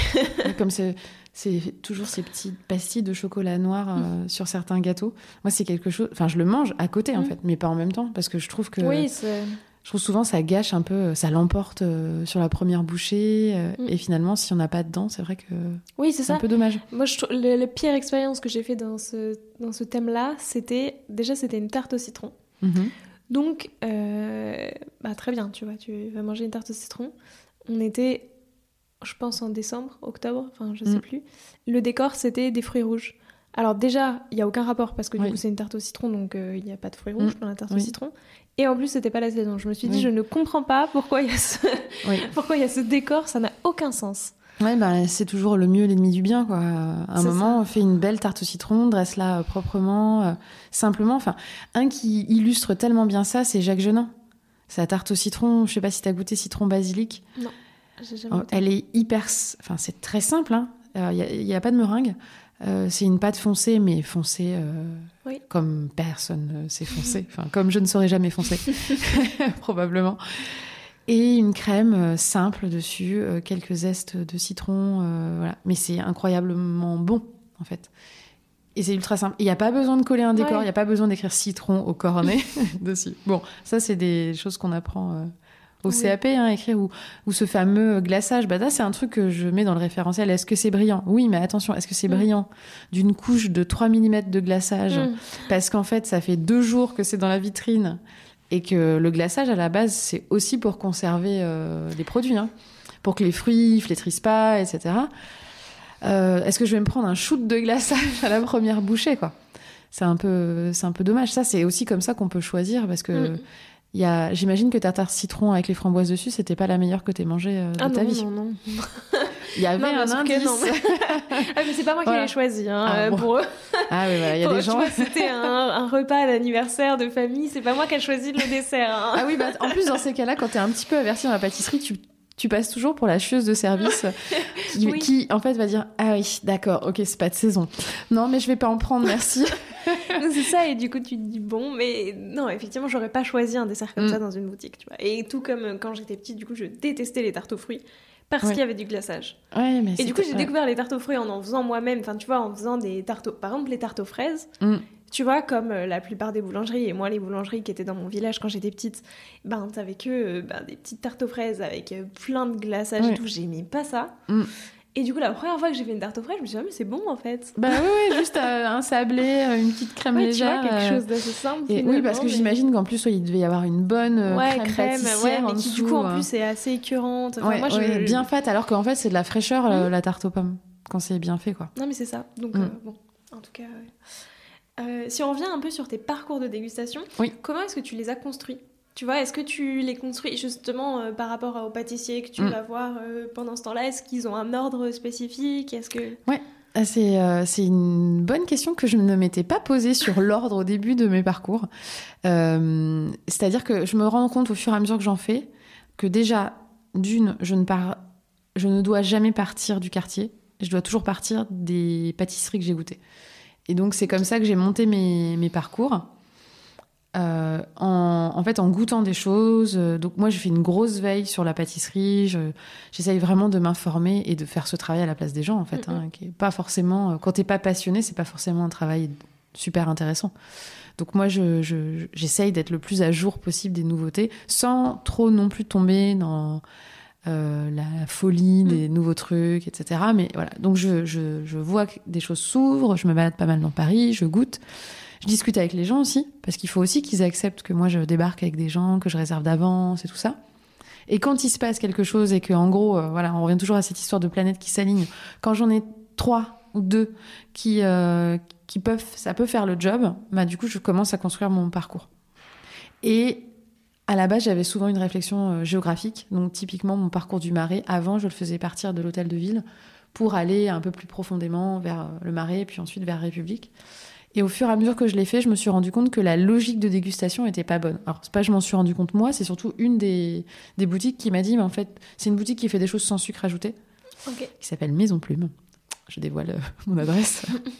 Euh, et en fait, qui m'a dit, mais en fait, nos produits, s'ils sont dégustés après d'autres choses qui sont plus sucrées, ben, ils paraissent un peu fades. Et c'est vrai. Ouais. Alors, qu'en- alors que c'est eux qui ont le vrai goût des choses. Donc finalement, j'ai revu d'une autre manière et je les construis après différemment. Donc une fois que j'ai cet ordre-là, euh, qui naît aussi de ma balade dans le quartier, j'essaye de trouver des, des, enfin, des rues, des endroits qui, qui s'enchaînent bien, où il y a des choses à voir. Parce que comme moi, je me promène pendant deux heures avec les gens et qu'on fait pas 15 pâtisseries ni 15 commerces, c'est pas juste ça qui... Ouais. Ça nous drive, mais il faut aussi que les gens ils découvrent des choses. Moi, j'ai pas la prétention d'être historienne ou quoi. Je donne des petites infos sur le quartier, de ce que j'ai pu trouver dans des livres, sur Internet. Euh, J'essaye de le- leur montrer des choses un peu euh, atypiques du quartier, des petites anecdotes, enfin la petite histoire en fait. Ouais. D'ailleurs, je me suis découvert une passion pour euh, les émissions de Stéphane Bern récemment parce qu'on apprend plein de trucs euh, hyper facilement et je trouve ça assez chouette finalement. J'aimais pas l'histoire à l'école, mais je commence à trouver ça sympa. Mais parce que c'est pas l'histoire de France euh, déshumanisée quoi. Donc, euh, donc voilà, c'est comme ça que ça part et c'est en fait c'est un gros boulot de de construction de la logique et ça s'affine aussi au fur et à mesure que je l'ai fait. Ok. Et est-ce que les desserts que tu vas déguster dans ces pâtisseries, c'est souvent les mêmes pour avoir justement, je sais pas, des genres de points de comparaison en disant, Mm. bah voilà, ce Paris-Brest par rapport à ce Paris-Brest, qu'est-ce que, Ah tu vois, qu'est-ce que vous en Mm. retenez, qu'est-ce qui est différent J'ai jamais fait de, de thème. euh, Enfin, si. la- euh, le seul thème que je fais une fois par an, c'est la galette. Ok, oui. Parce que comme il y a les cinglés de la galette. Mais ils sont pas signés. Enfin, cette année, euh, voilà, j'en ai eu quelques-uns. Mais voilà, c'est le seul. Sinon, en fait, de faire par exemple que trois Paris-Brest, je pense que ça pour, pour la moyenne des gens, c'est un peu beaucoup Oui, oui, oui. en termes de dégustation. C'est un peu trop. Donc euh, je me rends compte quand même que la moyenne des gens ne finit pas forcément. euh, donc euh, c'est préférable de- d'être sur des choses un peu plus petites, mais bon, dans- de toute façon on peut toujours emporter, mais ou des choses qui sont plutôt des pâtisseries bouchées, Alors on en prend plusieurs et comme ça, les gens, s'ils veulent pas les, le manger tout de suite, ils peuvent l'emporter. Mais euh, m- moi, je- j'ai jamais été vra- vraiment tentée par faire ça pour ces raisons-là. Et aussi parce que finalement, les gens que j'ai sélectionnés, ça s'y prête pas. quoi. Il y a pas. euh, Enfin, même si je voulais, j'y arriverais pas. En fait, je pourrais. Ou je peux le faire sur un thème, par exemple les fruits Oui, ou le ça. chocolat. Ça, oui. Ça, donc soit les gens disent on garde la surprise, soit ils me disent euh, on- ils choisissent fruits de saison. C'est bien précisé. soit chocolat. À un moment, euh, je leur donnais le choix plus tôt dans la réservation. C'est-à-dire que vraiment, mon parcours s'appelait chocolat à Montmartre ou euh, fruits dans le marais. Et c'était à peu près systématique que les gens prenaient chocolat l'été Mm. et fruits l'hiver. Ah ouais Pourquoi En fait, pourquoi vous faites ça Donc j'ai arrêté de mettre ça. Et maintenant, je mets juste les quartiers. Donc, les gens choisissent le quartier et ensuite, ils ont une autre euh, zone de saisie où ils peuvent choisir un, un parcours, un thème. Du coup, ils le font beaucoup moins. Et donc, ça permet vraiment de beaucoup plus coller à ce qui est en ce moment. quoi. Donc, hier, euh, chez Maison Plume, j'ai fait un parcours et il y avait euh, pistache fleur d'oranger, par exemple. Et c'était une nouveauté. Ben voilà, au, au moins, j'étais pas bloquée. Et ils étaient contents de découvrir ça. J'étais pas bloquée ni par le chocolat, ni par les fruits. Quoi. Donc, ça ouvre un peu plus les possibilités. Quoi. Très intéressant, on pourrait discuter encore pendant des heures, mais Je euh, je vois l'heure qui très, tourne. très bavarde. Et je pense qu'on fera un épisode 2 sur euh, plein d'autres euh, sujets, tu Mm. vois, sur euh, vraiment encore plus, je sais pas, un La parcours, tu vois. Ah, tu pourrais faire un parcours parcours, avec moi mm. dans la rue en live, ça ouais, pourrait être rigolo. Exactement. Euh, mais du coup, on va passer au questionnaire de Proust Ouais. des saveurs. Déjà, donc, si la Lorraine en trois saveurs, ça donne quoi? La Lorraine en trois saveurs? Oula. Donc des saveurs genre suc- sucré, salé ou alors euh, des des le, Tu l'interprètes comme plat. tu veux. Ça peut être un ingrédient, ça Ah peut oui. être un plat, ça peut être euh, une saveur, tu vois, un goût. une seule ou non trois. Non, trois. Trois. Du coup la Mirabelle, hein, on y revient. Euh, les fraises. Alors ça paraît, euh, il n'y a pas que des fraises, enfin il n'y a pas qu'en Bretagne qu'il y a des fraises. Je suis née dans un village qui s'appelle Voipy et il est interdit de rire euh, au nom de là où je suis née. Et euh, à Voipy, elle avait la fête des fraises parce qu'il y avait beaucoup de vergers et donc. Euh, quand j'étais petite, je disais toujours que j'aimais les fraises parce que j'étais née à Voipy. Ça faisait rire tout le monde euh, de trouver ça, enfin ils trouvaient ça super naïf parce que de penser que c'est parce que j'étais née à Voipy que j'aimais les fraises. Voilà. Et euh, le dernier, je dirais le lardon. En, en rapport à la quiche, bien sûr, puisque les gens pensent qu'on se nourrit uniquement de quiche en Lorraine. hein. Ah, c'est bah, bien pas le connu. Ben voilà, je t'apprends une grande nouvelle, Léa. Non, on mange aussi de la potée. Voilà, donc euh, C'est quoi la dernière saveur que tu as découverte et aimée alors c'était pas une saveur nouvelle. Ah, ah non, si, si, si, ça, je sais. J'allais dire euh, non, mais j'en ai eu une autre depuis. Le pendant. Qu'est-ce que c'est? Je ne le savais pas il y a peu de temps. C'est une espèce de plante, euh, une feuille, euh, qui est beaucoup utilisée dans la gastronomie asiatique. D'accord. Et en fait, euh, c'est un, un chef tourier qui s'appelle Anthony Nguyen qui a fait des galettes des rois euh, individuelles frangipane pendant. Mm. Et alors, apparemment, pour les, les gens d'origine asiatique ou les gens asiatiques, c'est euh, un- une saveur vraiment euh, d'enfance. En fait, c'est une saveur très connue. Alors, j'ai jamais testé. Enfin, si j'ai testé le durian, mais ça, j'ai pas aimé. Euh, mais euh, et c'était pas du durian pur, donc euh, j'avais juste l'impression que c'était de l'oignon. Mais ça euh, fait un peu peur. hein. oui, ça fait très peur. Soyons clairs. Euh, et le pendant, du coup, ce qu'il m'expliquait, c'est que voilà, il y a des gens, ça, c'est vraiment un rappel de l'enfance. Donc moi, j'ai pas pu avoir ce truc-là parce que j'ai jamais mangé de pendant avant ça, mais euh, c'est très doux. Du coup, ça donnait beaucoup de rondeur à la galette. Euh, c'est vraiment très bon. Euh, ouais, franchement, euh, belle surprise. Et alors, le, truc rigolo, c'est que donc c'est des extraits de pendant hein, qu'ils utilisent, euh, j'imagine des sortes d'essence, des choses comme ça. Et en fait, on n'en trouve pas apparemment de non colorés. Donc du coup, ça fait une frangipane mais vert fluo. Enfin, Ah, mais c'était ça la galette que t'as partagée J'ai parce que je me suis oui. dit tiens c'est Et ben quoi c'était ça. Mm. Et euh, c'était rigolo parce que j'ai fait la découpe avec euh, ma stagiaire et elle me fait Oh, c'est Shrek dans une galette Bah ouais, c'est la galette Shrek quoi. Elle est verte. euh, Et J'ai vu effectivement une de tes stories avec, Oui. cette, avec cette galette verte et je me suis dit mais qu'est-ce que c'est c'est? Parce que ça fait en plus très, enfin pas du tout naturel quoi. Non. On se dit mais qu'est-ce que c'est que ça? Ouais, c'est vrai. Et ben du coup, c'était euh, c'était au pendant. Donc ouais, c'était une nouvelle saveur et c'est intéressant. C'est une, une gastronomie en fait que je connais pas très bien. euh, la gastronomie, euh, Mm. enfin de tous les pays d'Asie, parce Oui, que beaucoup. on- ouais. enfin, c'est comme dire gastronomie européenne, ça a aucun sens. Ouais, Donc euh, en tout cas voilà, je, je crois que c'est, en tout cas lui, il est d'origine vietnamienne, mais je pense que aussi dans la gastronomie chinoise, il y en a beaucoup. voilà. C'est quoi ton adresse incontournable à Paris? Ah, oh là là, je, vais, je veux pas vexer les gens. bon, je crois que je suis obligée de dire que c'est Jolie Miche. Donc la, la pâtisserie, la boulangerie-pâtisserie de Mathieu Dalmé. euh, déjà parce que j'y passe beaucoup de temps. parce qu'en plus, c'est la pâtisserie où on va pouvoir déguster les gâteaux du livre. Ceux qui, voilà, qu'on pouvait pas trouver en fait. Euh, Il y a pas mal de gens qui me disent mais alors on peut les manger où ces gâteaux? Ben voilà, il va au fur et à mesure des saisons euh, les faire. Donc euh, il y a un fraisier au Mélilo. Ok.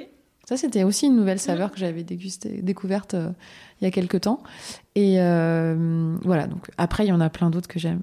Je peux dire une deuxième ou pas? Vas-y. J'aime beaucoup Bon Temps, rue de Bretagne. Euh, c'est un des rares endroits où j'ai encore des waouh quand je goûte des choses. Ça fait un peu blasé hein, de dire ça. Mais à force de manger beaucoup de gâteaux, et la dernière fois j'ai goûté leur tarte au tira, enfin leur tarte tiramisu, et c'était incroyable, mais vraiment, Ok. genre waouh. Donc euh, voilà, petite deuxième bonus quoi. Et une adresse hors de Paris Enfin non, reste de la France. Ah, Pour, rest of the Pour world. ne pas être parisiano-centré. Euh, J'aime beaucoup Marseille. Euh, et je vais en dire une qui est peut-être un petit peu moins connue, c'est Marie Rebuffat. Je crois qu'on en avait déjà parlé en préparant et- un petit et peu. Je l'ai passé sur papy. Et Ah bah oui. passionnant. Et déjà la personne, euh, l'histoire, l'accueil dans la boutique, euh, et ses gâteaux sont très bons et sont sans gluten. Parce Et que... sans gluten et sans plein d'autres choses, non? Oui, Pas oui, sans oui. lactose, enfin. Ouais, mais euh, je crois qu'à la base, c'est surtout sans gluten, son, elle, son souci personnel, il me semble. Je sais pas, je Ouais. sais qu'elle fait sans gluten, sans Ouais. lactose, et je me demande Mm. s'il n'y a pas sans œufs aussi. Peut-être, ouais.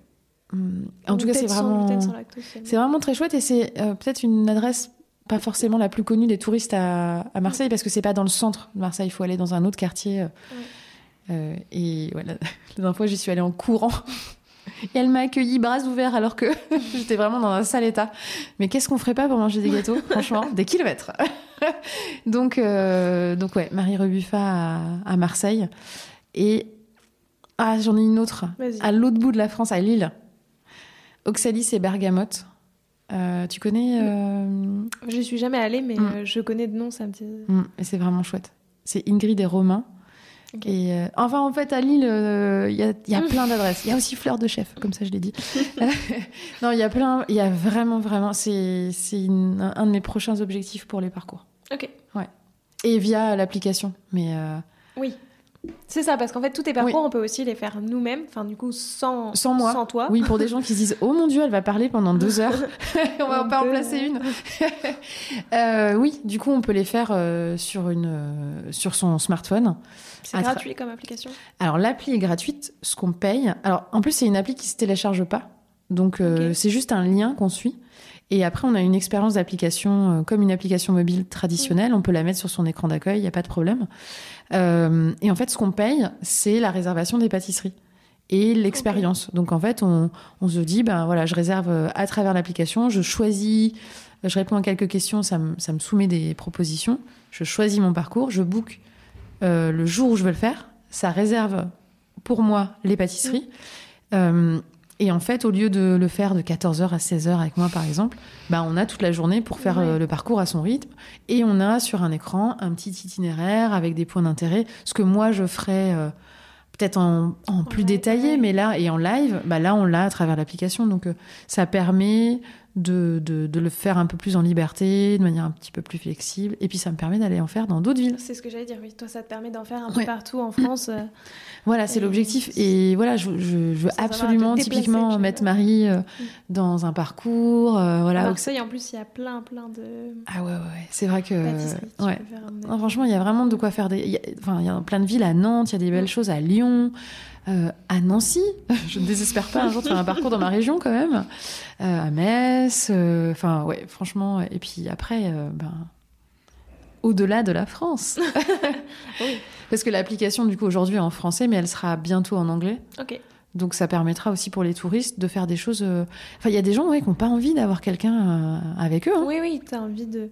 Bah, puis même, où, je sais pas, tu dis, t'es en famille et tiens, euh, pourquoi Oui. pas euh, déguster, tu vois, avoir Mm. un petit peu des, des points de repère. Mm. Mais on est en famille et du coup, on le fait à notre rythme. on peut faire une ouais. pause, tu sais, t'en fais le matin, tu fais une Oui, pause oui. le midi, tu reprends la Exactement. Ouais, ouais, ouais. Donc euh, voilà, ça, ça a été vendre, Très enfin lancé sur KissKissBankBank euh, en crowdfunding. Et, euh, et puis voilà, c'est live depuis fin novembre. Donc ça, c'est plutôt, euh, c'était plutôt cool. Bah, bravo. Merci. J'ai cinq dernières questions. Plutôt vanille être- au chocolat? Je vais être rapide alors. Chocolat. Éclair ou Paris-Brest? Paris-Brest. Tarte ou entremets? Tarte. J'aime pas les entremets. Ah ouais? Je fais partie de ces gens qui n'aiment pas les montages inversés. Millefeuille ou flan? Millefeuille. Et enfin, crème glacée ou sorbet? Ah, crème glacée. J'aime pas trop euh, la glace en vrai. Ah ouais? Et dans le, marasme de la glace que j'aime pas trop, ben, j'aime que, quasiment que la glace au chocolat. Donc euh, voilà, tu sais tout sur euh, mes goûts. Pour info d'ailleurs, il y a un sorbet cacao Mm. de la fabrique Givré Ah, j'ai jamais goûté. qui est du coup en version sorbet Mm. et qui est très très bon. Parce que du coup, c'est encore plus léger. Enfin, moi, ce que j'avais Ouais. beaucoup aimé, c'est t'as un fort goût du coup de Mm. cacao, mais euh, tu vois, c'est plus léger du coup qu'une crème glacée qui des fois peut être un peu plus. euh, D'accord, ouais. Voilà. Oui, oui, c'est vrai que la crème glacée. Ça te euh, fera ça- peut-être changer d'avis sur le sorbet. Sur le sorbet. Je- J'en avais goûté, euh, je sais pas si c'était un sorbet ou pas, chez Plaque, euh, l'été dernier. Euh, et à Marseille, il y a aussi un très bon glacier. Donc de temps en temps, je, je me laisse quand même tenter parce que quand il fait chaud, voilà. Mais c'est vraiment pas mon truc préféré, quoi. Mais ouais, le sorbet, je note la fabrique givrée. Voilà. Merci pour la reco. Merci à toi pour toutes ces recos. Euh, je demande quand même à tous mes invités un petit défi pâtissier. Alors, ça peut être un défi de dégustation, enfin ce que tu veux, euh, que je referai et que tous les auditeurs et auditrices sont invités à refaire aussi s'ils et elles en ont envie. Qu'est-ce que ça peut être ton défi? Tu vois, ça peut être de, bah, je sais pas, déguster, faire un parcours, enfin peu importe. C'est quoi C'est euh, par exemple reproduire une recette Ça ou, peut être euh, ça, mais toi, ça peut être, euh, je sais pas, tu vois, se dire que tu te fais un petit parcours euh, dans ta ville, ou enfin peu importe. Enfin, je sais pas, je te laisse. Ah oui, ça peut être. libre Ou de déguster son dessert, tu vois, d'aller acheter son dessert préféré, de l'analyser. Oui, voilà. Ça, ça peut être pas mal que quelqu'un, enfin voilà, que les, les gens se disent, euh, je, je- vais essayer de voir d'une autre manière un, un dessert que je mange euh, d'habitude Mm. euh, un peu automatiquement, quoi. Donc peut-être la chose qu'on aime le plus, ou qu'on mange le plus souvent, mais d'essayer de voir, et puis d'essayer peut-être de voir, voir quel est le sens qui pour eux est le plus important dans ce dans ce dessert-là. Bon, bien sûr, ils peuvent faire un parcours avec moi hein, s'ils ont besoin d'aide pour les guider, sur tout ça. S'ils sont sur Paris ou bientôt ailleurs. C'était la minute publicitaire de Marion. Mais euh, ouais, d'essayer de trouver le sens de parce qu'on peut être surpris en fait. C'est Ok. pas forcément le goût bah, qui est toujours le plus important. Mm. C'est vrai. Je te laisse le mot de la fin. Est-ce qu'il y a quelque chose que tu aimerais ajouter pour clore cet épisode? Mais non, juste euh, manger des gâteaux, prenez du plaisir à manger des gâteaux parce qu'on arrêtons de diaboliser la pâtisserie parce que c'est bien aussi pour euh, sa santé mentale en fait de se faire plaisir. Et voilà. Et quitte à manger un gâteau euh, eh ben, il faut le faire sans culpabiliser. Donc il faut choisir un bon artisan pas forcément mettre un, un prix énorme parce qu'il y a des très bons artisans euh, accessibles et euh, prendre du plaisir dans le moment qu'on est en train de vivre. Donc euh, binger un, un Kinder Bueno en regardant Netflix, ça n'a pas trop d'intérêt. euh, manger une part de cake citron autour d'un thé avec une amie ou avec ses enfants ou avec sa grand-mère, enfin je sais pas qui. Là, c'est du vrai temps sympa qui fait du bien à tout quoi. Donc voilà, prenez du plaisir avec de la pâtisserie. Merci pour ce très bon mot de la fin. Merci. Et merci pour ton temps. Ben, merci à toi. J'espère que cet épisode vous a plu et moi je vous dis à la semaine prochaine pour l'épisode 100 de Papille. Prenez soin de vous.